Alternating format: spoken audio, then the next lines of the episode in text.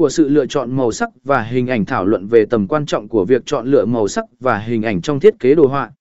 Trình bày cách mà chúng có thể tạo ra sự tương tác, tạo nên tâm trạng, và tạo ra ấn tượng đầu tiên với người xem. C. Tóm tắt nội dung của bài viết đưa ra một tóm tắt ngắn gọn về những gì độc giả sẽ tìm hiểu trong bài viết. Tóm tắt này giúp đưa ra cái nhìn tổng quan về các chủ đề cụ thể sẽ được thảo luận trong phần còn lại của bài viết.